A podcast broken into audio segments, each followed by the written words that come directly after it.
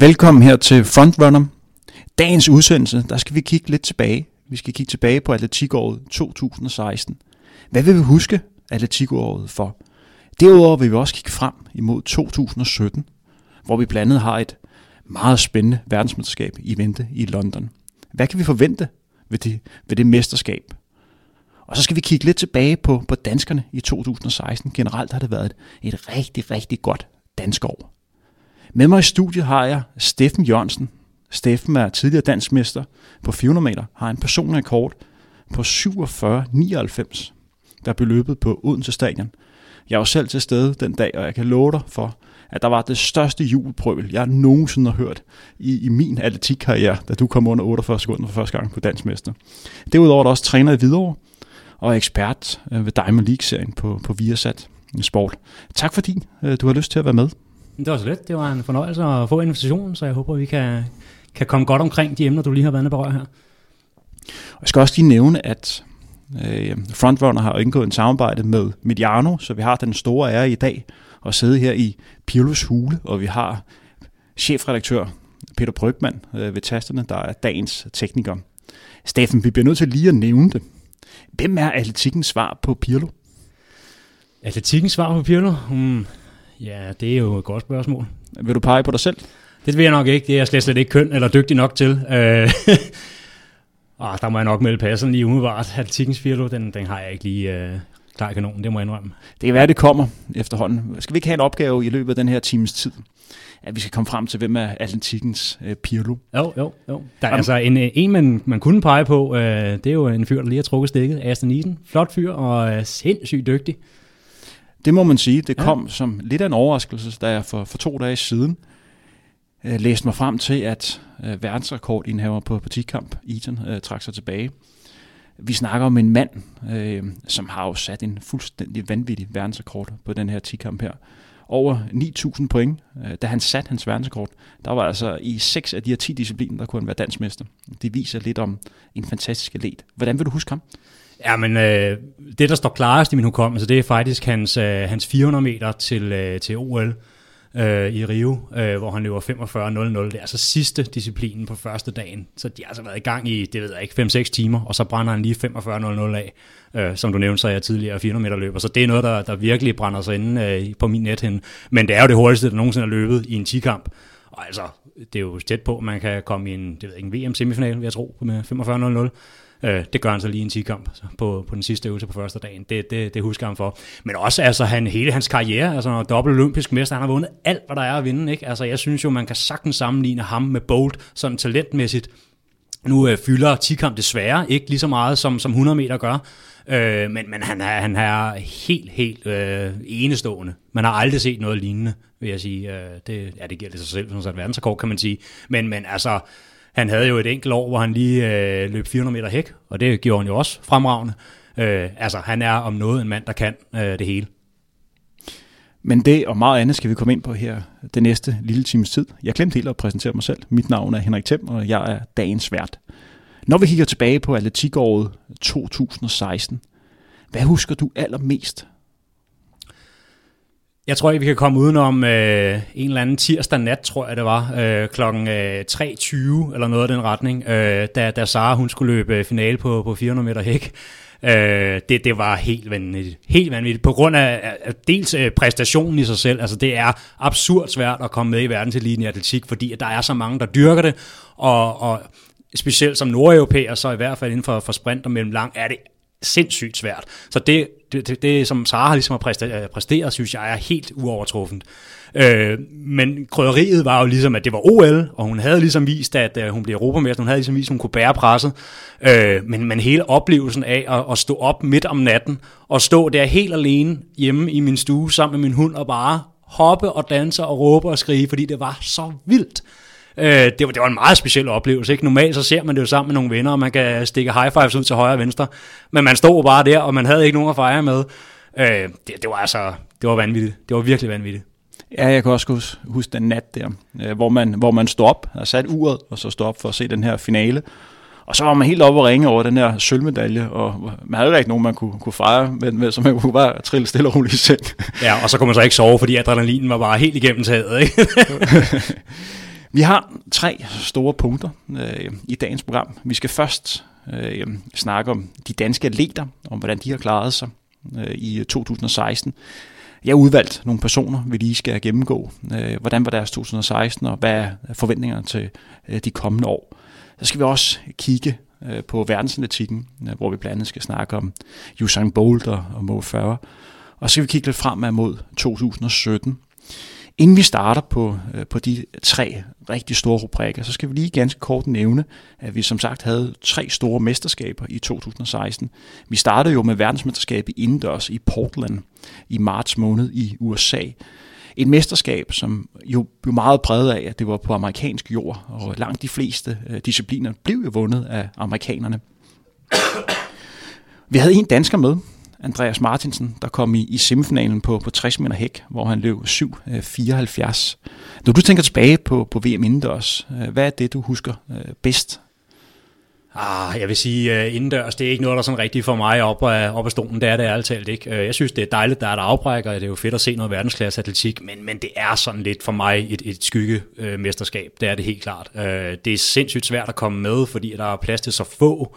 Uh, men, men ja, det, jeg, jeg, jeg tænder helt klart mere på, på udendørsmesterskaberne. Men når det så er sagt, jeg synes bestemt, at øh, Andreas Martinsen gjorde det fremragende. Altså han viser om nogen, at han kan være bedst, når det gælder øh, i en rigtig, rigtig svær disciplin. Igen de her sprint-discipliner, øh, som vi snakker om tidligere, hvad, hvor vi nordeuropæere godt kan have det rigtig svært. Der viser han altså, at øh, en semifinaleplads, det, det havde han i stængerne, og det, det, var, det var ikke noget, man lige regnede med, vil jeg sige. Så stor kado til ham. Man har jo en udfordring øh, på den traditionelle atletik og holde interessen i over vinteren, fordi du har jo de store stævner om, om sommeren. Især øh, de år, hvor der er OL, der er alt fokus øh, rettet mod det, og det gør jo, at der er mange atleter, øh, der har øh, et fokus, og det handler om at, at præstere der. Og det ser man jo, øh, når der er de her store mesterskaber, der mange af de bedste simpelthen ikke er med. Og i år havde man jo havde valgt at reducere mesterskabet til kun at vare tre dage, hvor det normalt var fire, nogle gange, nogle gange fem. Så det blev nogle kompakte dage. Og nogle gange har man også øvelser, hvor det er absurd svært øh, at komme med. Øh, så man har, synes du ikke, bestemt noget at arbejde med for at højne interessen for det. Det synes jeg bestemt. Der er en kæmpe udfordring i det der. Ikke? Altså, og det har selvfølgelig sin berettigelse, det er ikke det, jeg sidder og siger, men, men, men jeg synes bare, at det bliver en lille smule udvandet, fordi at de bedste typisk heller ikke kommer. Det, der er mange jamaikanere for eksempel, der bliver væk i sprintdistancerne, og det, det gør immer væk noget ved, ved felterne. Øh, og sådan, altså for eksempel stangspring, altså, du står simpelthen umuligt at komme med jo, øh, fordi at der er kun, øh, jeg tror, de 12 bedste eller noget i den retning, der kommer til start. Øh, så jeg er enig med dig, der er en udfordring. Det er selvfølgelig, øh, det er selvfølgelig dejligt, at der kommer et lille afbræk her i vintermånederne, hvor der kommer lidt af verdensklasse atletik, men man skal ikke tage det for mere, end det er. Der er ikke nogen tvivl om, at primært primær fokus er på udendørsmesterskaberne for, for alle de bedste. Lad os gå lidt videre. Vi havde også Europamesterskabet i år i Amsterdam, hvor vi havde 12 danske atleter, der stillede start hvilken en af de største trupper, vi nogensinde har, har haft. Det er jo typisk med de her store mesterskaber, man deler atleter op i, i tre forskellige grupper. Dem, der klarer sig rigtig godt, øh, måske lidt over forventninger, og så dem, der klarer sig øh, forventeligt, og så dem, der skuffer. Og typisk er det sådan, at du har en tredjedel af dem, der klarer sig rigtig godt, og en tredjedel af dem, der klarer sig middel, og en tredjedel dem, der, der skuffer. Hvis du går ind og sådan kigger der og kigger overordnet, så er det nogenlunde der, vi også øh, lå i, i mesterskabet. Når du kigger øh, tilbage, vi fik jo et europamesterskab til, til Sars Slot, og en finalplads også i 400 hæk til Stina Trost. Hvad husker du ellers for, sådan med, med, med danske øh, briller? Ja, men jeg vil sige, også uh, Abdis deltagelse synes jeg var rigtig, rigtig flot. Uh, nu er jeg jo som sagt uh, træner ude Videre Atletik, hvor, hvor Abdi han også stiller op, så det er klart, det fylder også meget i vores, uh, vores lille andendam, uh, men jeg synes, det gjorde det rigtig fint. Og Abdi blev nummer 5 på, på ja, halvmarathon. blev nummer 5 på halvmarathon, ikke? Uh, og, og viste bestemt, at uh, der er meget, uh, meget mere i ham, synes jeg. Uh, han havde selvfølgelig ikke det bedste OL, uh, det kan vi lige vende tilbage til, men, men jeg synes, at den femteplads, det, det indgyder altså respekt. Det, uh, det gør det helt bestemt. Nej, det er ingen tvivl om, at det var rigtig flot løbet af, af Abdi uh, mm, den dag. Og så i øvrigt øh, var det ikke en tyrk, der vandt, som hvis det ikke rigtig er fra Tyrkiet og så videre, der er nogle af de her, øh, der bliver nationaliseret. Ja, er der, det kenianer? ja, der er lidt noget om i, nu sidder vi jo i Piolus Ule, og inden for fodbolden, der er jo sådan, at når man ikke rigtig er god nok i, i Champions League, så får man lov til at stille over i Europa League inden for, inden for løb. Hvis du rigtig gør sig gældende i Kenya, så får man en ekstra chance i Tyrkiet eller andre nogle af, nogle af de der. Ja, og, og det er jo nogle tåligt emnet inden for, for atletikken, ikke? men altså, jeg er bestemt ikke fan af det, det er jeg virkelig ikke, altså, det, det må jeg indrømme. Altså, det er jo fair nok, at hvis man, hvis man på en eller anden måde bliver, bliver gift med en tyrker, man så flytter til Tyrkiet og sådan noget, men, men det er så tydeligt, at de bliver bare headhunted til at jage medaljer for, for Tyrkiet, øh, og det synes, jeg er, det synes jeg virkelig er synd. Og det gjorde blandt andet i år, at, at vi fik en, en ny tyrker, øh, som stillede op, øh, som tidligere kendt som Mike Keegan. Nu hedder han Øtspilen, og han gik ind og fik Europarekorden på maraton. Øh, og det gør, at alle rekorder, europæiske rekorder for 800 meter op efter, er, er de der nationaliserede øh, afrikaner, der stiller op for et europæisk land. Det var den sidste europæiske rekord, eller rene europæiske rekord, der, der blev taget der. En rekord, som røg lidt hen i glemsel. Der var ikke rigtig nogen, der, der bemærkede det. Mm. Og, ja, og vi bliver selvfølgelig også nødt til at nævne Wilson Kipketer, vores egen Wilson Kipketer selvfølgelig ikke, og Robert K. Andersen, som jo også kom fra, fra, fra Kenya. Øh, men, men et eller andet sted, så, så det var under lidt andre forhold et eller andet sted. Øh, det var ikke bare lige øh, en telefonombringning. Kommer du herop, så får du et pas. De fik jo pænt lov til at vente ja, 7-8 år, eller hvad det nu var, på at, at blive danskere. Øh, så Ja, hvis vi lige kigger på, på Wilson tilbage i, i 96, hvor han var den klart bedste 800 meter øh, løber i verden. Han havde jo muligheden for at stille op for Kenya, men valgte at sige nej til det for øh, at søge om at blive, blive dansk, og det gjorde han ikke vandt en stensikker medalje øh, på 800 meter. Så der, der er lidt andre forhold, når man kigger på de forskellige lande. Øh, lad os gå, gå lidt videre og så kigge på, på OL. Der havde vi også øh, otte danske atleter med. Du har jo kort nævnt, at Sara klarede sig rigtig godt. Men generelt var det jo et, et rigtig fint OL for, for de danske atleter. Hvad husker du der? Nå, men jeg synes jo også, at øh, altså, Stines uh, øh, semifinale, det, det bliver meget overrasket over. Jeg synes virkelig, hun gør det godt. Uh, og jeg er meget, meget spændt på at se, om hun formår at rykke niveauet et tak mere i, i næste sæson. Uh, det, det, det synes jeg virkelig var flot, at, at have to kvinder i hækfinalen til OL. Det, det er altså imponerende. Og så vil jeg også nævne Annemil Møller, der har sat uh, ny Europarekord med at løbe 9.32 på uh, 60.000 forhindringer. Ja, junior Europarekord. Junior Europarekord. Ja, ja, ja. Altså, det var også Ja, vanvittigt. Kæmpe, høj, kæmpe talent er for Søren, og hun bliver det med også spændende at følge. Hun har jo knust al modstand, altså har bare imponeret gang på gang på gang. Øh, ja, det, det bliver virkelig spændende at følge hende. Hende kommer ind på senere, plus vi også skal snakke endnu mere af Sara. Vi går videre i dagens program. Øh, det første, vi skal snakke om, det er, at vi skal gå lidt mere i dybden øh, med Sara Slot Petersen. Hun fik jo den her fantastiske 2016-sæson. Og når vi kigger tilbage på det nu, så var det jo helt ekstraordinært. Hun fik EM-guld og OL-sølv. Da vi gik ind i 2016, havde du regnet det her ville ske? Jeg har drømt om det, øh, men, men nej, det havde jeg ikke. Selvfølgelig havde jeg ikke det. Det tror jeg, at øh, det har nok kun været, været Sara og, og Saras træner Mikkel, der, der har haft de drømme, at det skulle gå så vidt. Altså, det, det, var, øh, det var enormt imponerende. Øh, men når det så er sagt, altså, det, men når man kigger tilbage, kan man godt kunne fornemme det. Hun havde meget, meget svært 15 med, med et drills baglår, der drillede hende rigtig meget. Øh, og alligevel formåede hun egentlig at, at løbe ganske fint. Så jo, men, men okay, et OL-sølv, den er svær at stikke. Hvad var det, der gjorde det så succesfuldt? Hvad, hvad lykkedes for hende her i 16? Altså jeg vil sige, nu, nu kender jeg ikke Sara indgående, men, men sådan, sådan set uh, fra et højt perspektiv, så umiddelbart virker det som om, hun ikke har haft nogen sådan uh, nævneværdige skader i hvert fald, og det er altså enormt vigtigt for alle elitefolk. Så længe du kan få noget kontinuitet i din træning, så er det det aller, aller, aller vigtigste så tror jeg, at, øh, at hendes træner Mikkel er, er rigtig, rigtig skarp til at analysere, okay, hvad er det, der virker, og hvad virker ikke. Jeg ved blandt andet, at de er begyndt at køre nogle af hendes øh, intervaller på, på sådan en cross-trainer, i stedet for at løbe dem. Der er en masse impact, når det er, man løber, som, som hun måske har haft et problem med tidligere. Og, og der har de simpelthen fundet ud af, at sådan specielt øh, den, den aerobe del, kan de sagtens lave på en cross-trainer, som ikke er lige så hårdt sådan, øh, i, i forhold til muskler og led og så videre. Så det, hun har kørt en relativt stor mængde på, øh, på det. Øh, og det har måske været i hvert fald en af de ting, som Mikkel har fundet frem til. Hey, hvis vi gør sådan her, så kan vi holde mere kvalitet i nogle af de andre løbepas. Når vi tænker lidt tilbage på den her tirsdag nat, hvor hun fik den her olympiske sølvmedalje. De tanker, hun må have haft før løbet. Vi kender begge to. Vi har været med i, i game, ikke på det niveau, øh, som hun har været, været på. Men vi kender begge to til det at være, være nervøs og være øh, spændt. Når vi sætter os ind i, i hendes sted her, der må have været fuldstændig absurde naver på. Og hun går ind og sætter personrekord kort med et, ja, næsten et halvt sekund. Hvordan kan hun det? Altså jeg tror først og fremmest, at, øh, at Sara har stået foran startlinjen og vidst, at jeg er så velforberedt, som det er mig menneskeligt muligt. Så længe man har det flueben, så tror jeg, at man sådan lige kan lægge låg på de værste nerver. Øhm, derudover så så jeg et øh, interview med Sara, hvor hun ligesom fortalte lidt omkring det her med, hvordan man håndterer øh, naver. Det er sådan, at når man, når man står i sådan en situation, og det er jeg sikker på, at du også kan genkende til, lige inden man starter, så, så er det som om, at at man har en følelse af, at resultatet af den her konkurrence kommer til at være skældsættende for mig som menneske. Det kommer til at betyde alt for mig. Og det, den, den tanke skal man væk fra. Fordi så er man lige pludselig bange for at fejle som menneske, altså over 70 år. Og, og det er måske en, en, en byrde, som langt, langt de færreste kan bære.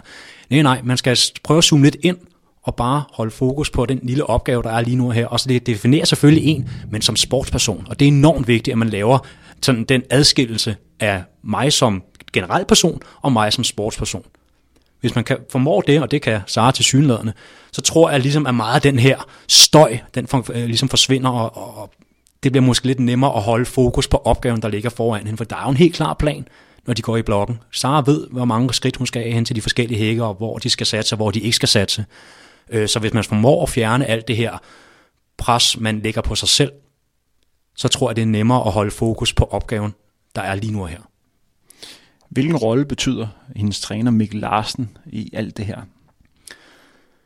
Jeg tror, at, at de har fundet en rigtig, rigtig god balance. Øh, Sara har jo trænet med Mikkel i mange, mange år. Øh, jeg vil skyde på 10, øh, eller noget af den retning. Øh, de kender hinanden ud og ind, og, og jeg ved også, at, at Mikkel har også fortalt sådan, at jamen, selvfølgelig er han er Saras træner, men han er lige så meget en sparringspartner det er lige så meget et spørgsmål om at, sådan at snakke med Sara, okay, hvad, hvad fornemmer du virker? Skal vi have lidt mere af den her type træning, eller skal vi have lidt mere tekniktræning? Øh, så, så jeg tror ikke så meget, at, at Mikkel han ligesom bare kommer med en sort-hvid plan. Bum, det er det her, vi gør. Jeg tror, der er meget dialog øh, med Sara, og så i øvrigt også med, med Saras kæreste, Thomas Kortebæk, som øh, er uddannet øh, fra øh, ja, Aalborg, undskyld, øh, Aarhus Universitet i idræt, tror jeg. Han har i hvert fald øh, rigtig meget forstand på det også. Så jeg tror, de har en rigtig god trækløver der, som, øh, som når man sætter det, de, de elementer sammen, så kommer de frem til nogle gode beslutninger. Det, jeg synes, der er mest øh, fantastisk ved det her, det er jo en ting er bedriften, men også det, at hun kan inspirere andre øh, til at se, at det kan lade sig gøre og være med øh, på det her niveau her. Fordi ofte som, som dansk atlet, når man sidder og kigger, så virker det sådan lidt urealistisk, at man kan være med på, på det niveau, og det må være yderst inspirerende for andre, Øh, hvad tror du sådan helt præcis, det er, man sådan kan, øh, altså kan bruge hende til, hvis vi sådan cut, øh, cut det helt ned på nogle få punkter? Altså først og fremmest så synes jeg, at Sara hun er enormt skarp retorisk. Hun er rigtig, rigtig god til at beskrive hendes følelser, hendes, øh, hvordan hun ligesom anskuer verden, øh, og, og trække det ned på et niveau, hvor alle ligesom kan forstå og være med. Hvis man følger hende på Facebook, hun er enormt ærlig, og, og der kommer bare nogle gode betragtninger, hvor man som, som bare helt almindelig uh, John Doe godt kan sidde og nikke og tænke, åh ja, det kan jeg godt se, det, det er en sjov betragtning, hun kommer med der. Hvad, hvad med 2017? Hvordan tror du, det bliver for hende? Vi starter jo med et indendørs i, i Serbien. Jeg tror du, hun vil være med der? Det ved jeg faktisk ikke. Jeg kunne godt forestille mig, at hun ikke var det. Øh, men, men jeg ved det faktisk ikke. Øhm, så skal hun jo løbe enten øh, 400 meter, der er jo ikke 400 meter hæk indendørs, eller så 400 meter, eller måske 200 meter, eller måske endda også 800 meter. Det kunne jo være spændende at se på den distance. Ja, der er jo heller ikke 200 meter indendørs længere til mesterskaberne, så, øh, så det, det skulle nok være 400, hvis det skulle være. Øh, det skulle være, hvis hun havde lyst, tror jeg. Øh, men, men jeg skal ikke kunne sige det. Lad os gå videre, og så skal vi lige øh, holde fokus på Annemile Møller, øh, den her 19-årige kæmpe talent øh, for, for Nordsjælland, der stiller op for Blåsted løberne. Vi har jo tidligere lavet en, en podcast udsendelse, hvor vi snakkede med ens to træner, Pelle Fæver og Kersti Jacobsen, hvor vi blev lidt klogere om det her øh, fænomen. Vi snakker om en løber, der i år har sat den ene rekord efter den anden. Hun løb de her 9.32 til OL øh, på forhindring og satte øh, europæisk juniorrekord en fuldstændig ekstrem tid. Hun satte den hurtigste øh, kvindelige tid nogensinde i metageløbet. Imitageløbet har varet, hvad er det nu, 45 år, og der har været omkring sådan 15-20.000 løber øh, til start. Og hvis vi bare siger, at 30-40% af dem har været, været kvinder, der plejer at være lidt overvægt af mænd. Det er rigtig, rigtig mange mennesker, hvis vi lægger det, øh, det sammen. Der er altså den 19-årige kvinde, der, hun er altså klart den hurtigste af alle. Det er vildt. Hvad kan man lære i hendes tilfælde? Hvad er det, som der er gjort rigtigt? Eller er det bare det her talent, der bare en gang imellem dukker op? Hvordan så kigger du på det, sådan lidt udefra? Ja, det er meget udefra. Jeg, jeg ved kun meget perifært, øh, hvordan Anna Emilie hun bliver håndteret både træningsmæssigt og personlighedsmæssigt. Øh, men det virker som om, hun er kommet i gode hænder, øh, og det virker som om, hun har enormt god arbejdsmoral. Øh, og er sindssygt kompetitiv. Øh, man kan jo se, at der bliver altså virkelig solgt ud. Der er, bliver ikke holdt igen. Øh, og, og det kan jeg godt lide personligt, når, når man kan se, at der bliver virkelig gravet dybt, og det betyder noget. Øh, det kan jeg godt lide. Øh, jeg tror, det vigtige med, med de her supertalenter, at man, man giver dem tid. Fordi man kunne helt sikkert godt presse og presse og presse og presse og få hende til at være, være endnu bedre, måske næste år. Men man skal også passe på, at man ikke overgør det. Hun får for stor mængde og bliver skadet og så videre. Også mentalt, også lige får lov at følge med. Ikke? Jeg kan ikke huske, at det to-tre år siden, hun blev opdaget, så det her skoleidrætsløb eller noget i den retning. Ikke? Og så to år efter, så står hun i Rio i en, øh, altså en, en helt anden kulisse end øh, det der 10 km skoleløb jeg tror virkelig, man skal respektere, hvad, hvad det gør ved, ved et ungt menneske oven i hovedet. Øh, giv dem tid. Giv dem masser af tid. Øh, også til bare at være 19 år og, og lige have lov til at afslutte gymnasiet, eller hvad hun går og laver, det ved jeg faktisk ikke. Men øh, det tror jeg er super vigtigt, så det ikke bare bliver, nu skal du løbe hurtigt, og det er det eneste, der skal foregå. En af de største udfordringer, som jeg synes, vi har i, i dansk atletik, når vi har de her kæmpe talenter, det er, at man som regel altid fokus på slutproduktet. Altid fokus på, hvor hurtigt man kan komme til at løbe, eller kaste eller springe, hvis alt fungerer perfekt. I stedet for at forholde sig til, hvor man er lige nu. Øh, vi kender begge to til, når man sådan kommer frem, og man har haft lidt succes, så tænker alle på, wow, han bliver, han bliver vildt god ham der. Han kommer til at løbe så stærkt. Hvor vigtigt er det, at man bliver ved med at holde, holde fokus og bare tager ja, næste sæson. Hele tiden sørge for at kunne udvikle sig, fordi ellers så bliver man nemt skuffet, hvis man hele tiden forholder sig til, hvad der er det her ultimative mål. Øh, hvem er det ansvar? Er det ens træners ansvar? Er det en klubansvar? Eller er det forbundansvar hele tiden at holde den her led nede, nede på jorden? Altså vil sige, der, der er selvfølgelig noget ansvar hos klub og forbund, men det primære ansvar ligger hos, hos den personlige træner. Det er helt klart min holdning. Og jeg er meget enig med det, du siger. Øh, du, du kigger endda lidt for langt frem i, i min bog. Ikke? Du snakker om i næste sæson, altså med mine øh, atleter, der snakker jeg om næste træningspas. Det er der, vi har fokus. Det er processen, vi har fokus på. Hvis du bare sørger for at gøre det godt i dag, og gøre det godt i morgen, og gøre det godt i overmorgen, og så fremdeles, så bygger man stille og roligt en pyramide, som, øh, som gør, at det bliver rigtig, rigtig sjovt til sommer. Og selvfølgelig skal man have fokus på, at det er til sommer, vi skal være gode, men, men man skal også være bevidst om, hvordan man kommer derhen. Og det er altså utrolig vigtigt, at man sørger for at holde fokus på nuet. Hvor er vi lige nu? Har du ondt i knæet lige nu? Jamen, så skal vi ikke gå ud og smadre til den. Så må vi lige tage det lidt med ro og finde ud af, hvad er det, der er galt. Få det løst, så vi igen kan skrue op for mængde osv. osv. Så lige zoome en lille smule væk fra, fra hvad skal der ske om, om 6 måneder, og have fokus på, hvad skal der ske om 6 minutter. Jeg havde lidt fokus øh, på den kåring, der hed Årets Fund, øh, som politikken står for, som blev, øh, som blev kåret for en, en lille uge siden. Jeg havde lidt forventet, at Anne Emil Møller øh, ville få den titel, fordi jeg har svært ved at se, at når det største kvindelige talent inden for løb nogensinde ikke kan få den titel, så er det svært ved at se, hvordan en dansk løber nogensinde skal, skal få den. Det var en fodboldspiller, Kasper Dolberg, øh, som fik den. Der er ingen tvivl om, at øh, Kasper øh, nok får en fantastisk karriere. Men jeg synes, at det er interessant at snakke om, hvad man kan gøre på en eller anden måde for at få brandet den her led endnu mere, fordi det må simpelthen være, altså ens niveau er jo højt. Vi snakker om en Europa juniorrekord. Øh, hvad kan man gøre for at gøre endnu mere opmærksom på, øh, hvor god hun egentlig er? Altså, Ja, det er jo et godt spørgsmål. Altså, for det første i forhold til den her koring, øh, det, jeg, det, jeg har det sådan lidt svært med sådan noget, for det der er meget at sammenligne pære med bananer et eller andet sted. Ikke? Altså, er, er han, Kasper Dolberg, bedre end Anna Emilie Møller? Altså, det, det kan man jo ikke måle. Altså, jo, sender ham ud og løbe en 3000 forhindring imod hende måske, ikke? Øh. Vil du så også Anne Emilie Møller ind på fodboldbanen? Nej, det er jeg ikke sikker på. øhm, så ja, det, jeg, det, det har jeg det en, en, en lille smule svært ved, det, det, det må jeg indrømme. Men, men i forhold til branding, så handler det jo også meget om, at, øh, at man skal jo også kigge på personen. Øh, der er jo, man kan jo kigge på, ja, bare Sara for eksempel, eller Usain Bolt for den sags skyld.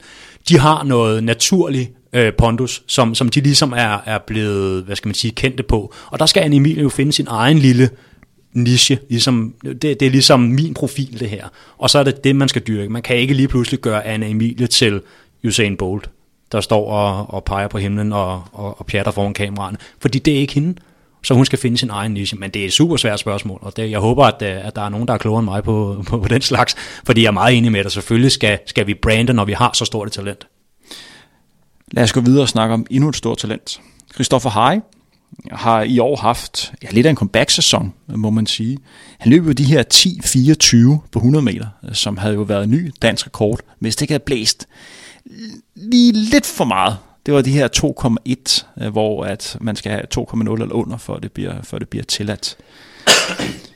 Efter et par, par svære sæsoner, så virker det som om, han er, han er tilbage igen. Øh, hvad har lykkes for Christoffer den her sæson her? Jeg tror at først og fremmest øh, har det været rigtig sundt for ham at komme tilbage til, til Hvidovre, hvor, hvor det hele ligesom startede efter en enkelt sæson i, i Sparta. Øh, jeg tror, det er rigtig, rigtig vigtigt for, for en, en type som Christoffer at være omgivet af, af gode venner og, og, og sådan, hvor han er tryg. Øh, og det tror jeg aldrig rigtigt, han faldt på plads inde hos, hos uh, Sparta. Øh, men derudover, så, som vi også snakkede om lidt tidligere, det her med, med kontinuitet i, i træningen. Jeg skal lige sige, jeg træner ikke øh, Christoffer, øh, det gør hans far, øh, Stefan, øh, men jeg træner, øh, hvad skal man sige, til daglig side om side med ham, og, og mine sprinter laver også en masse sammen med, med Christoffer selvfølgelig. Øh, men men øh, en af de her ting, der har været, været gjort sig gældende, det har været, at han ikke har været særlig skadet. Det har han været pladet af rigtig, rigtig meget i, i tidligere sæsoner. Øh, og det, det er jo et produkt af, at øh, knægten er i stand til at producere afsindig meget kraft på meget, meget kort tid, men hans, hans krop måske ikke helt har været, været klar til det. Ikke? Han var jo bare en, en ung teenager, da, da han brød igennem. Øh, men det har de også stille og roligt fået, fået bygget op. Ikke? Øh, og det er, som sagt, som jeg var inde på tidligere, det er en udfordring. Og, og sådan lige, pas nu lige lidt på, ikke? og lad være med at give den fuld gas, bare fordi man kan. Hvor langt tror du, han kan komme ned? Det er jo selvfølgelig et, et svært spørgsmål. Øh, men hvis vi bare tager udgangspunkt i, i 2017, hvad tror du er muligt for? Altså vil sige, først og fremmest, så, så igen, det falder tilbage på, kan han holde sig skadesfri i, øh, i en håndfuld sæsoner, så tror jeg, det begynder at blive rigtig, rigtig spændende. Dels fordi, at øh, han så kan fortsætte den her fysiologiske udvikling, men også mentalt, at der ligesom kommer en, en, øh, en rytme i hans, øh, i hans atletikkarriere, som hele tiden sådan er blevet slået en lille smule ud af kurs af, af, af drilske baglovsskader og hoftebøjer, der har drillet, og hvad ved jeg. Rigtig, rigtig vigtigt, at man også sådan begynder at tro på, hey, jeg kan godt tåle det her. Jeg kan godt bare øh, slippe alle de her gamle skadestanker, jeg har i min underbevidsthed, og bare koncentrere mig om at løbe hurtigt. Øh, hvor langt ned han kan komme, det ved jeg ikke. Kan han slå dansrekord? Stensikkert. Lad os gå lidt videre, og så have fokus på en anden videreoverlet, øh, nemlig Abdi, øh, som har haft en rigtig godt øh, 2016, og fik blandt andet den her flotte femteplads VM i halvmarathon, som virkelig var, øh, var imponerende. Du er selv for videre. Øh, hvad, hvad gør man derude for at øh, hvad kan man sige, øh, hjælpe Abdi på vej? Hvor vigtigt er det at have sådan en frontfigur, så, som Abdi er? Jamen, altså det, han, øh, han er jo, øh, ham, folk der har mødt Abdi, kan ikke genkende til, at han er noget, noget af det mest sympatiske menneske, man overhovedet kan støve op øh, på, på den jord. Han er, han er så meget nede på jorden, så, så man tror næsten, det er løgn, øh, at, at, at man står og snakker med en, ja, en EM5'er. Øh, så det, det gør det jo nemt Øh, vi har et rigtig godt samarbejde med, med Kaisersport øh, i forhold til ligesom at, at bruge ham sådan til at også promovere klubben, men i særdeleshed også løb generelt. Øh, og det synes jeg fungerer rigtig, rigtig godt. Øh, og så passer Abdi bare godt ind i, i Hvidovre Motion sådan det er, jo en, det er jo en stor klub, men det er ikke en stor klub som i Sparta. Øh, så, så der er stadigvæk sådan lidt, uh, lidt bunderøv over os, tror jeg. Øh, og det tror jeg passer Abdi rigtig, rigtig godt, at, uh, at alle kender alle, og ja, at han bare kan gå og hygge sig med sine klubkammerater, når, øh, når der er tid til det. Ikke? Hvad tror du, hans, øh, hvordan tror du, hans 2017 bliver? Ja, det er et svært spørgsmål. Det, jeg, jeg kommer nok lidt ud på, på dybt vand. Jeg har jo primært øh, kompetencer inden for sprint, øh, men, men jeg ved jo, at han har fået blod på tanden i hvert fald efter øh, hvad hedder det, ja, EM og, og så OL, som sådan halvkikset lidt for ham. Ikke? Øh, han vil meget mere, øh, og, og jeg kigger allerede frem mod, øh, mod, mod 2020 øh, OL. Der, der ved han godt, at øh, der skal han altså gøre det bedre, end han gjorde i Rio. Der er ingen tvivl om, at, at der er stor potentiale i Abdi. Men øh, lad os gå videre og så have, have lidt snak om Andreas Bube. Andreas Bube, som efterhånden har været en del år med i det her game her på absolut højeste niveau. Efter et par år, hvor han nok var Danmarks bedste atlet, så er det sådan når man kigger tilbage på 2016, øh, så er jeg sådan lidt usikker på, hvor, hvor godt år det egentlig var for, for Andreas. Han kom trods alt i semifinalen øh, til EM, men efter en, en fjerdeplads øh, ved seneste EM og en anden plads, så må det alligevel være en, en lidt form for skuffelse. Ved OL røg han i, i semifinalen, hvilket han ikke præsterede i, i 2012. Umiddelbart virker en EM-semifinal på 8 måske ikke så meget, men niveauet der er virkelig, virkelig højt. Øh, så, så det, er jo, det er jo flot. Hvordan ser du hans perspektiv for, for 2017? Ja, altså jeg, jeg er meget enig med dig, Henrik, det er jeg virkelig. Øh, I forhold til, til EM, en skuffelse, OL, det synes jeg var fint. Jeg synes, han gjorde et rigtig fint til OL. Øh, løb øh, ja, 1.45 noget meget, meget lavt øh, på, på den helt store scene til, til semifinalen. Altså han peakede, da han skulle peake, og det, det synes jeg, han gjorde flot. Hvor meget øh, potentiale der er tilbage i ham, om man så må sige, øh, det, det ved jeg ikke. Øh, jeg ved ikke, hvor gammel er han efterhånden? 6-27 eller noget den dur? Jeg tror, han fylder 30 næste år. 87. Ja. ja. Øh, der er nok ikke så meget mere i ham. Man kan sige, som mellemdistanceløber gør det jo ikke noget, at man kommer lidt op i årene. Det, der bliver spændende at se, det er om, om, om sådan det her træningssamarbejde, han har haft sammen med, med nogle af de bedste polakker, om det begynder at bære lidt mere frugt, øh, end det gjorde, øh, trods alt, i, i 2016. Øh, han har jo en, en PR, der efterhånden er en, en håndfuld år gammel. Øh, ja, så det, det bliver spændende at se, også om der mentalt er mere på tanken. Det, det kræver altså, at man får, får, får løbet nogle kilometer, hvis man øh, gerne vil være hvad hedder det, verdensmester på, på 800. Så. Jeg har en lille idé om, at han går op i distance og løber 1500 meter, og måske at have, have fokus mod det. Det er ikke noget, jeg har snakket med Andreas om. Det er udelukkende min egen holdning, men øh, jeg tror, han kunne, kunne være spændende der, og kunne måske være med der på, øh, på højt niveau. Der er desværre også et emne, vi bliver nødt til at nævne, og det er ikke altid det sjoveste at snakke om. Men der var jo en, doping, en dopingsag, der kom frem i, i slutningen af, af 2016, at der var en, en dansk atlet, der blev taget for, for EPO. Det er det eneste, vi, vi rigtig ved. Øh, hvad, hvad siger du til den, øh, den sag? Ja, først og fremmest så undrer det mig, at man ikke har hørt noget mere. Øh, for da, da jeg så overskriften, så tænkte jeg, så for den, hvad er nu det for noget? Øh, men øh, ja, det undrer mig meget, men altså min holdning til, doping, den er, den er soleklar. Jeg, jeg synes i princippet, at reglerne er for bløde. Jeg synes, bliver man taget, jamen øh, så er det farvel og tak. I hvert fald, hvis det er sådan de her helt skrabe midler, anabolsteroider og, og EPO og så videre. Øh, det, det, der, der skal simpelthen slås hårdere ned på det. Nu havde vi hele, eller har hele den her ballade med Rusland også i øjeblikket. Og det er et problem i atletikken. Øh, jeg, jeg, jeg synes, at atletikken slipper noget i forhold til, hvad cykelsporten er blevet uh, trukket igennem med, med deres skandaler. Men, men i min optik synes jeg næsten, at vi har haft lige så store skandaler i, i atletikken. Øh, og der synes jeg trods alt, at vi er sluppet noget mere, øh, ja, knap så, så noget mere mildt, skal vi kalde det det. Det, der er kommet frem, det er, at der er en dansk atlet, der tilbage i 2013 har afleveret en, en positiv dopingprøve i forbindelse med et større øh, internationalt øh, stævne. Og det er det, der er kommet frem. Øh, og jeg synes, det er, det er lidt ærgerligt, at man ikke får lukket den her sag her, eller komme ud, øh, hvad der egentlig skete. Fordi der kommer sådan en ubehagelig stemning om, at folk de begynder at snakke, hvem var nu det. Øh, så jeg håber virkelig, at man snart finder en, en afgørelse, eller får lukket ned, og siger, at det her det var en misforståelse. Fordi lige i øjeblikket er det bare ja, lidt uheldigt. Jeg er helt enig. Øh, ja, jeg er ikke opdateret på, på sagen, det skal jeg indrømme, men, men man kunne da håbe, at der snart kom en, en eller anden form for udmelding i hvert fald, om det var en and, eller om der rent faktisk var noget om der i så fald, øh, hvem det var, og hvad man tænkte sig at gøre ved det. Vi går klar til dagens næste punkt, der hvor vi skal have lidt af fokus på, hvad der skete, når vi kigger sådan lidt bredere perspektiv. Jeg har udvalgt nogle atleter, og vi skal også snakke sådan specifikt om, om Diamond League, et, et stævne, som du jo speaker for, for Viasat Sport. Vi starter med... TV3 Sport. TV3 Sport. Ja, men, ja. Vi starter jo nok med den største atlet overhovedet, i hvert fald den atlet, som flest mennesker kender, nemlig Usain Bolt. Usain Bolt, der endnu en gang øh, præsterede at vinde triplen til OL. 100 meter, 200 meter og 4 gange 100 meter. Men alligevel er man en lille smule skuffet, om man ikke ved, øh, ved hans OL. Havde man ikke forventet lidt mere? Han løb øh, 89 på 100 meter, 1975 på 200 meter, og så vandt han så den her 4 x 100 meter. Når du tænker tilbage, øh, ja, hvad siger du til det?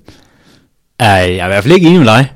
Det vil jeg sige. Uh, jeg, jeg synes, det var helt enestående. Helt, helt enestående. Jeg troede ikke, at han ville, uh, ville vinde. Uh, ja, hverken 100 eller 200 faktisk. Uh, 200 lå han lidt, lidt luner i svinget til i mine øjne, men uh, det overrasker mig, at han kunne finde 89 frem, fordi han har ikke lignet end, end Usain Bolt, der var i stand til det. Men, men rent men, mentalt er han simpelthen så stærk. Det, det, øh, det, det, det kan ikke beskrives med ord. Øh, når, når først, at, øh, at der hænger en, en, en OL-guld og venter nede for enden af den der startlinje, så er han et helt andet uhyre. Øh, så kan han løbe nok så mange Diamond League-stævner, og det er også dejligt. Men, men når det er medaljer, der handler om, så har han et helt andet gear, og det må man tage, tage hatten af for. Vi snakker med atlet, der ved de sidste tre OL har vundet den her, øh, det triple, hvilken aldrig er sket før. Er han den største atlet nogensinde? Ja. Det behøver jeg ikke uddybe, det er han. Det, det, det synes jeg helt klart. Når vi kigger lidt frem, øh, vi har jo VM øh, i, i London næste år. Han har jo snakket lidt om, at han måske vil droppe øh, 200 meter distancen, og så kun have fokus på, på 100 meter. Er det et tegn på, at han er ved at trække sig lidt tilbage, eller han måske er lidt bange for Fanny Kirk, som vi også skal, skal snakke om, øh, manden, der satte den her fantom verdensrekord på 400 meter. Øh, hvad er din holdning til det?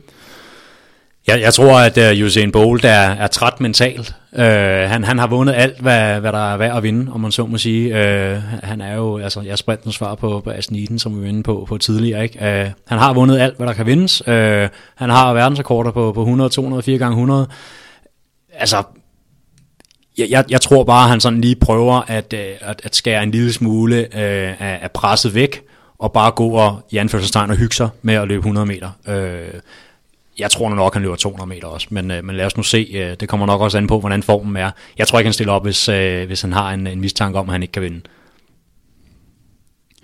Men du har ret, når man kigger på, på Bolt, så øh, ligner han jo atlet, øh, der er fuldstændig afslappet indtil det sidste sekund, øh, hvor startskuddet går.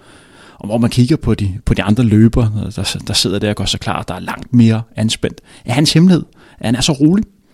Jeg har i hvert fald set et interview med hans træner, som, som netop fortæller, at det er en af hans hemmeligheder. Altså hans evne til bogstaveligt talt på, på et sekund at skifte fra, øh, jeg er loose, afslappet, har det godt, synes livet er sjovt, til nu er det business. Øh, det er der meget, meget få, der, der, der er i stand til.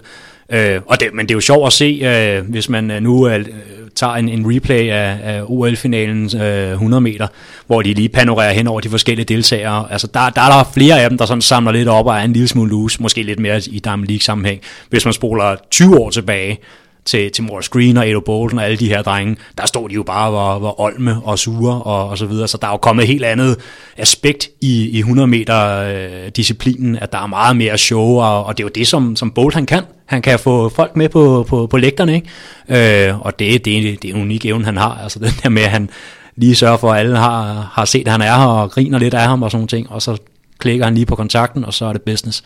Det, det er helt unikt.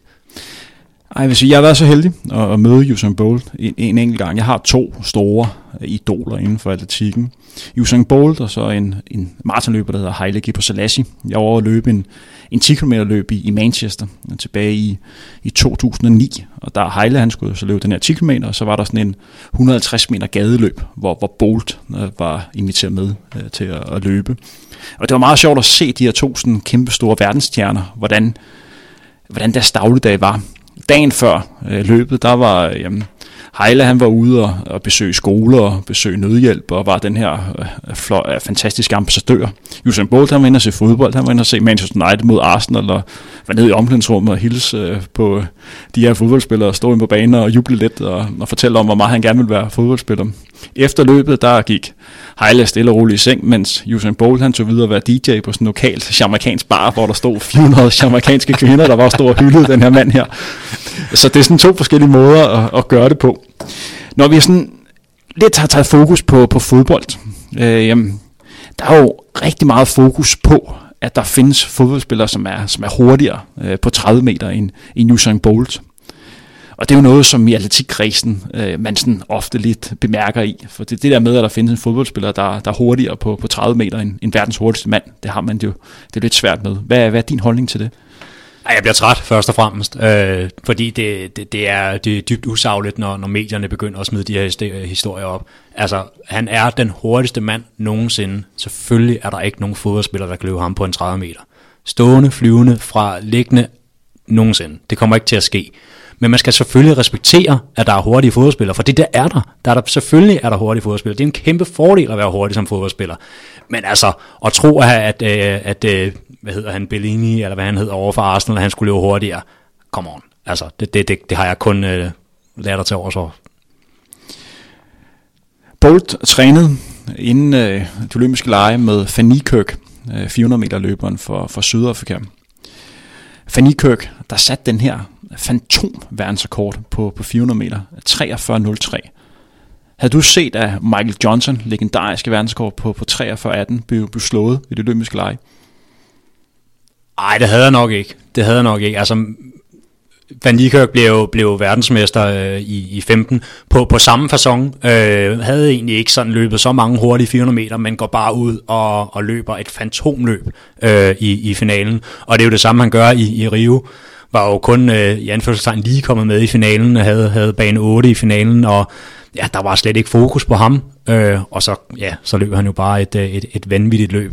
Men altså, den der verdensrekord på, på 43-18, som, som Michael Johnson havde fra, fra Sevilla 99, den, den, den, den var jo vanvittig, og, og den slår han altså med, med, med relativt bred marken. Øh, helt vildt imponerende. Det var jo sådan, at 400 meter finalen lå en halv time før der var 100 meter øh, finalen. Og når man kigger på sådan tv-opgørelserne for de olympiske lege, så var der sådan en milliard mennesker, der sad og, sådan og kiggede med. Og langt de fleste havde jo nok fokus lidt på, at der skulle løbe 100 meters finale. Usain Bolt, han stoppede lidt op i opvarmning. Der findes billeder, hvor han kiggede øh, på den her 400 meter finale, hvor han bare han jublede helt ekstremt, da han, da han opdagede, at der blev sat, øh, sat verdensrekord. Det tog lidt, alligevel lidt af, af fokus øh, for Bolt øh, den aften. Hvad var det, der var exceptionelt ved det løb? Du nævnte det derude på, på bane 8. Øh, hvad betyder det at løbe for bane 8, udover at man selvfølgelig ikke har, kan kigge på nogle af de andre leder, men ellers, øh, hvad har det effekt? Altså jeg vil sige, øh, det kommer meget an på, hvordan man er som løber mentalt. Øh, da, da, nu snakkede du meget pænt om min, min, øh, min, danske, min danske mesterskab, og den var faktisk også fra bane 8. Jeg ved i hvert fald personligt for mig, var, var, det, var det rart, fordi at jeg ikke løb de andres løb på nogen måde. Jeg kunne bare fuldstændig fokusere på at eksekvere min plan fuldstændig, som jeg havde aftalt med min træner. Og det er enormt vigtigt. Ofte kan man godt, når man, når man sådan fornemmer, hvordan man ligger i feltet, hvis man nu løber på bane 4 for eksempel, blive påvirket af, hov, ej, uha, nu kommer jeg ret hurtigt op til, til ham, der ligger uden om mig, løber jeg for hurtigt, løber jeg for langsomt osv. Man bliver lige pludselig i tvivl om, om planen. Øh, så hvis man er i stand til at bare gå fuldstændig i zonen og eksekvere sin plan, øh, og ikke har behov for, at de andre trækker en, øh, så, så kan, man, kan man lave store resultater for bane 8. Øh, og det, det tror jeg, det var det, der lykkedes for Nikak, for han gik jo stenhammerne hårdt ud på de første 200 meter. Og det er et sats, fordi enten så øh, løber man rigtig, rigtig, rigtig, rigtig hurtigt. Det gjorde han. Eller også, så, øh, så møder man altså bare en, en mur af mælkesyre, når der mangler 50 meter, og så kan du hurtigt fade til, til nummer 5. Øh, så, så kæmpe, kæmpe respekt for, for Nikirks øh, præstation, at han turde tage chancen, og siger, nu, nu prøver jeg bare, og så må vi se, hvor langt det, det holder, og det, det holdt så hele vejen. Den er verdensrekord. Hvis man, det er svært at sammenligne de forskellige verdensrekorder inden for atletikken, men vi nåede et rigtig, rigtig højt niveau her. Vil du kalde den den, den bedste verdensrekord overhovedet, når man sammenligner de her løbedistancer? Ah, ja, det er, det er tæt på nok. Det er tæt på nok. Jeg synes stadigvæk 100 meter verdensrekorden, øh, som, som Bolt har, synes jeg stadigvæk er bedre. Men, men den, er, den er nok i, den er i hvert fald i top 5, og måske også i top 3. Apropos Bolt, vi har jo en 200, 200 meter distance, hvor Bolt jo er olympisk mester og verdensmester. Fanny Kirk løber også et pænt stykke under de her 20 sekunder. Hvem vil vinde af de to der, hvis de mødtes på 200 meter distancen? Du har manden med speeden, og du har manden med, øh, med udholdenheden. Ja, men øh, tag ikke fejl, Nikirk, han har altså også løbet under 10 sekunder på en, øh, på en, på en 100. Øh, så ej, jeg vil nok stadigvæk, hvis vi tager udgangspunkt i, i 2016, så tror jeg stadigvæk, at Bolt han vil, vil trække det længste strå. Men det er primært på grund af hans mentale styrke, tror jeg. Øh, fordi sådan rent fysiologisk, der tror jeg godt, Nikirk han kan være med, helt klart. En anden, der har meget mentalt overskud, det virker lige som om, eller øh, det virker i hvert fald om, som om, at hans konkurrenter øh, er lidt, lidt bange for ham, nemlig Mo Farah. Mo Farah, der er den her fantastiske britiske løber, der har vundet 5.000 meter og 10.000 meter øh, øh, ved de to seneste olympiske mesterskaber og verdensmesterskaber. Han gjorde det igen, kørte den her øh, dobbelt her. Der er jo et VM næste år på hans hjemmebane i London, Tror du, han kan gøre det igen? Ja, det tror jeg faktisk godt, han kan. Øh, jeg synes, øh, jeg synes han, han udstråler stadigvæk, at han er sulten. Øh, det er sådan lige svært at sætte fingeren på, ikke? Men, men der er noget kropsprog, og der er lidt, øh, lidt lys i øjnene på ham. Man kan se, at han nyder at være der. Og, og man kan også se, nu har der jo været en del Diamond League-stævner på, øh, på britisk grund, og der kan man også godt se, at når han har været med der, så stepper han altså lige sit game op. Han kan godt lide øh, at, at, ligesom at give, øh, give publikum det, de kommer efter. Øh, så ja, yeah, hvorfor ikke? Han er jo et taktisk mester. Det er meget, meget sjældent, han laver fejl nu øh, i løb. Og som nævnt før, så når øh, nogle af hans konkurrenter, de amerikanske, kenianske og etiopiske løber, stiller til start, når de kigger op på Mofara, øh, så ser de sådan lidt, lidt skræmte ud. Det her mentale, hvor meget, hvor meget spiller det ind? Ja, det spiller enormt meget ind. Altså, jeg, jeg mener absolut, at, at det mentale for en eliteidrætsudøver er 50% måske mere. Altså, du finder ikke nogen verdensmestre, som, som, som går og stiller spørgsmål ved sig selv, er jeg god nok og sådan nogle ting. Det findes ikke. Hvis, hvis du er, har det niveau, jamen så, så mener man også inderst inde i sin sjæl, at man er den bedste. Og det gælder nok for top 50, at de har den følelse. Så er der bare 49, der går skuffet hjem, men, men, men det, det tror jeg helt bestemt. Øh, det betyder sindssygt meget. Hvis vi kigger lidt videre og kigger på kvindernes 10.000 meter, så var der en ung etiopisk løber, Ayana, der løb en fantom verdensrekord. 29-17. Hun smadrede den tidligere verdensrekord med, øh, med 15-16 sekunder. En verdensrekord, der blev sat tilbage i 93 af de her kinesiske løbere, der lige pludselig inden for 14 dage satte den ene verdenskort efter den anden ved et eller andet lokalt stævne i Kina, hvor det efterfølgende kom frem til, at de spiste en masse skil, eller indtaget en masse skildpadde blod, og på den måde var blevet ekstremt gode, og så var de frem med et halvt år til, og så forsvandt de bare. Altså, og det er jo en rekord, hvor man har tænkt, kan den her slås? Men den blev massakreret Ja, det var, det var, jeg har jo ikke set løbet, skal jeg lige sige, men, men, øh, men ja, det er absurd øh, at, at slå en verdensrekord med, med ja, de her 15-16 sekunder. Det, det er jo helt, helt uhørt, også selvom det er en 10.000. Altså, det, det, det, det er helt vanvittigt, og hun var jo meget, meget tæt på, på 5.000 verdensrekorden også øh, til Diamond League i, var det Rom eller sådan noget, den retning, ikke? hvor hun var ja, halvanden sekund fra, eller sådan noget. Uh, hun bliver også rigtig spændende at følge, det, det er der ikke nogen tvivl om. Uh, hun var også meget tæt på at vinde 5.000 meter. Øh, hun førte markant, da der manglede to omgange, men af en eller anden årsag, der gik hun, der gik hun kold og endte med at få, øh, få sølv. Og det var sådan rimelig overraskende, fordi hun var markant bedre end den næstbedste øh, inden start. Hvad der skete, øh, det er der ingen, der rigtig ved. Øh, måske kunne det være, være trætte ben. Det må man håbe, at det var efter det her øh, fantomløb. Men hun kunne, øh, kunne meget vel være den første kvinde, der går under 14 minutter på, på en femmer. Hun har i hvert fald øh, niveauet til det. Der var også en stangspringfinale, som trak nogle overskrifter. Ja, det, øh, jeg, jeg så den godt nok ikke live, ja, men jeg, jeg genså den så dagen efter, da jeg så alle overskrifterne. Øh, ja, for dem, der ikke lige kan huske det, så var det jo Renaud Lavigny mod, øh, hvad hedder han, Dutra da Silva, eller noget i den retning. Øh, og Lavigny er jo, har igennem en årrække været, været kongen for, inden for stangspring, øh, og øh, bliver lige så pludselig sat under massiv pres, da, da, da brasilianeren på hjemmebanen klarer 6-0-1, tror jeg nok, så vidt jeg husker. Øh, og da, da Lavini så skal, skal til at gøre klar, så begynder publikum at, at bue og pifte, og, altså, som var det en, en fodboldkamp. Øh, og det, det skabte jo altså øh, bølger i atletikmiljøet, for det er jo ikke noget, vi er vant til, øh, den der opførsel. Og jeg er stadig meget splittet omkring det. Øh, om, om burde han ikke være professionel nok til bare altså, bruge det konstruktivt, eller lukke det ude? Øh, men på den anden side, altså, ah, det er jo, der er ikke sådan en tradition for det. Altså, der er jo ikke, hvad skal man sige, fodboldstemning, når man går til atletikstævne. Øh, så ja, jeg har meget, meget, meget svært ved det. Øh, men altså, det skal, man skal ikke tage noget fra, fra brasilianeren. Det var enormt imponerende, det, det han præsterede der. Absolut. En fantastisk skald på tag. Var det en begivenhed, som man øh, lagde mærke til andre steder end bare atletikken? Tror du, det var noget, der gjorde, gjorde indtryk sådan, øh, ude i stuen hos folk? Fordi der var også noget med, at Lavani kom ud med nogle udtalelser efterfølgende. Ej, altså jeg tror, det har givet lidt genlyd, specielt der hos, hos fodboldfansene, som jo var, var, var fuldstændig øh, uforstående over for, for den brok, der ligesom var, ikke? Øh, når, man, når man fulgte med på, på Facebook i de forskellige kommentartråde der. Ikke? Der, der kom trollene altså frem. Ikke? Øh, de er jo vant til at stå på, øh, på, på, i parken eller på Rømby Stadion og, og pifte, når modstanderen har bolden, så de kunne ikke se, hvad problemet var. Men, men det, er jo, det er jo et spørgsmål om kultur. Ikke? Det er et spørgsmål om, hvordan plejer vi at gøre i, på et atletikstadion, og det var det brasilianske publikum altså ikke lige øh, helt med på. Øh, så ja, jeg tror, det har givet lidt, uh, lidt genlyd, men jeg tror selvfølgelig har det fyldt klart, klart mest for, for os som uh, atletikinteresserede, helt klart. Hvis vi vil have fokus hen mod Diamond League, øh, Diamond League, som er jo en atletikserie, der består af en masse stævner rundt omkring i, i verden. Når du tænker tilbage, hvad var det for en sæson, sådan rent Diamond League-mæssigt? Hvem skal, man, hvem skal man huske, og hvad skal man huske det for? Altså, det er, jo, det er jo altid en fornøjelse, når det er OL-sæson. Nå, fordi så ved man godt, når, når man kommer ind i, i studiet og skal være klar til at kommentere Diamond League, så ved man godt, der er noget godt i vente. Fordi OL-sæsonen er altid bare en lille bitte smule bedre, og en lille bitte smule mere intens, end, end, end de andre sæsoner, de er. Øh, så så jeg, vil, jeg vil bestemt huske det, for, for at man godt kunne mærke, okay, der er altså nogen, der skal, skal være gode i Rio, øh, helt klart. Er der nogen, du vil fremhæve? Øh, jeg er i hvert fald øh, blevet lidt småforelsket i Sandy Morris, øh, ung amerikansk, ej, ung er hun ikke, jeg tror hun er 4-25 år, øh, en stangspringer fra USA, som, øh, som øh, blev den, den næste kvinde, der klarede de 5 meter i stangspring.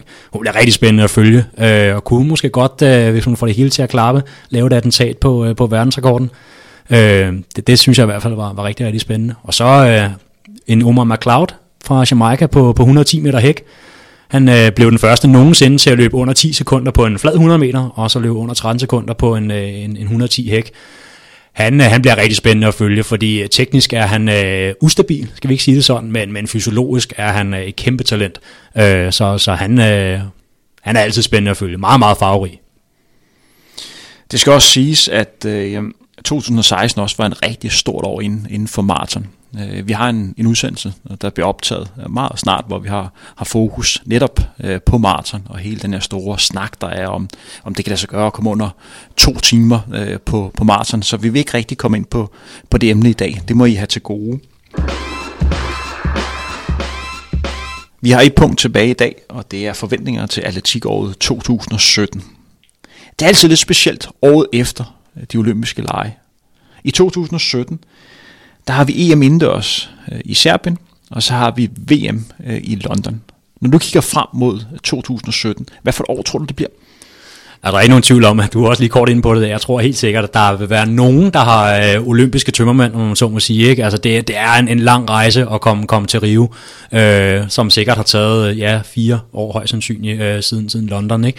Øh, og der er det klart, at på, på bagsiden af den, der kan man måske godt være en lille smule øh, udkørt mentalt.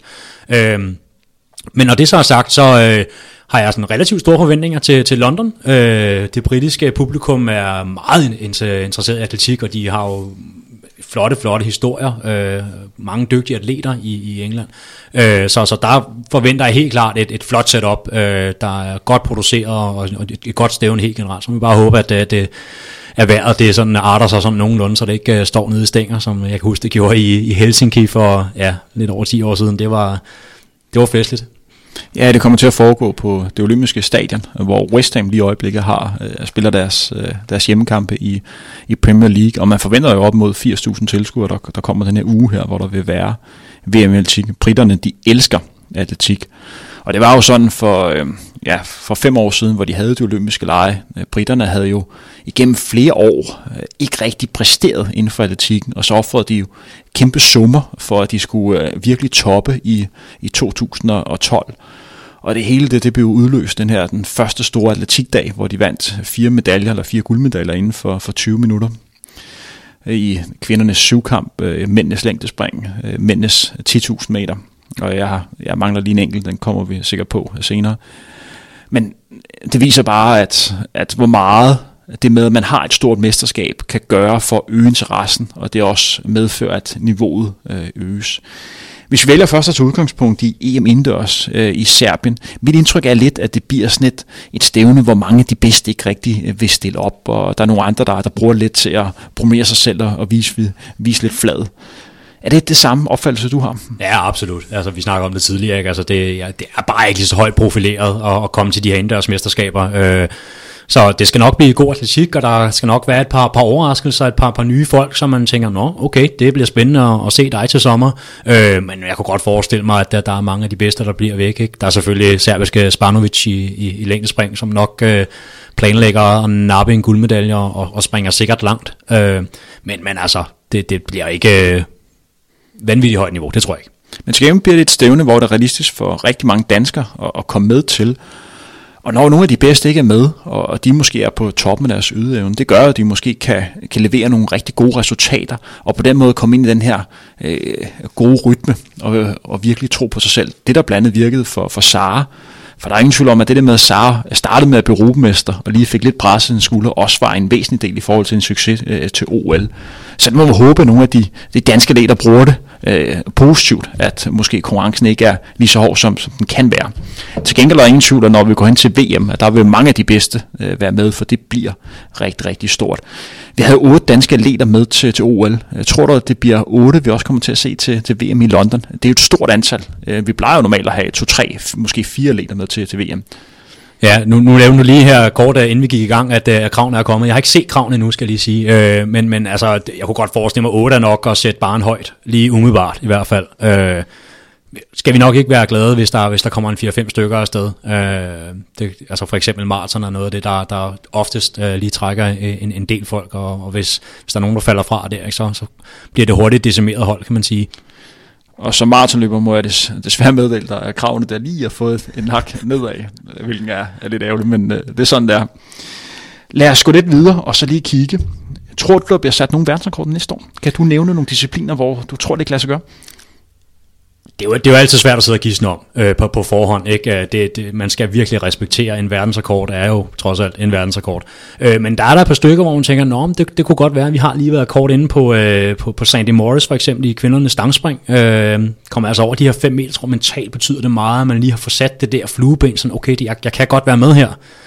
Øh, men ellers også en Omar McLeod på, på, på mændenes øh, korte hæk, kunne også være, være et godt bud, øh, hvis han formår sådan at få lidt bedre styr på, på arme og ben, så, så det ikke bliver så, så urytmisk, når han, når han løber. Øh, så, så kunne han måske godt øh, give den et nyk. Og så selvfølgelig Ayana. Hvad, hvad, hun har lige en, øh, en vintertræning mere i, i stængerne. Kan hun øh, måske give den der 5 km et, øh, et tryk nedad? Det, det kunne være et godt bud også. Og jeg tror personligt også, at øh, mændenes maraton øh, bliver slået. Der lige i øjeblikket hedder den 2.02 øh, 57. Jeg tror også, den får et, et nyk øh, længere nedad. Men ja, kvindernes øh, 5.000 meter. Den hedder 14.11 lige i øjeblikket. Hun er så tæt på lige i øjeblikket et par sekunder, så det er spørgsmål om tid, inden, inden, inden den ryger. Øh, hvad med øh, danske rekorder? Du nævnte lidt Christoffer Heje og blandt andet den danske 100 meter rekord. Er der andre, hvor vi sådan kan nævne, at vi ligger lige på, på spring?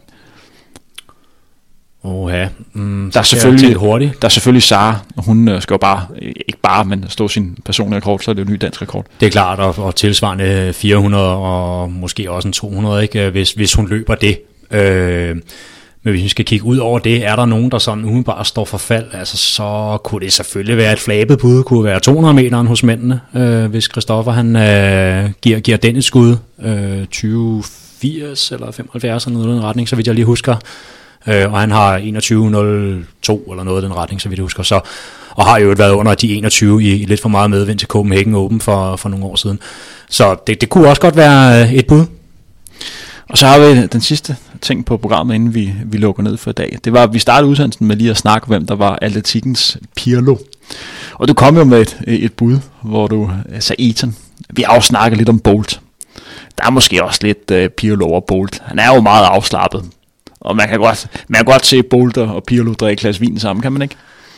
Det kunne man nok godt, men øh, jeg har den samme udstråling. Det er måske ikke, øh, der, der, der er måske lidt mere på, på isen, hvis, det, hvis jeg endelig får, øh, får sat, øh, sat det valg op umiddelbart.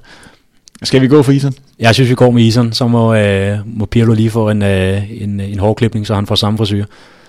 Steffen, tak fordi du har, har lyst til at, at være med. Det har været en absolut fornøjelse.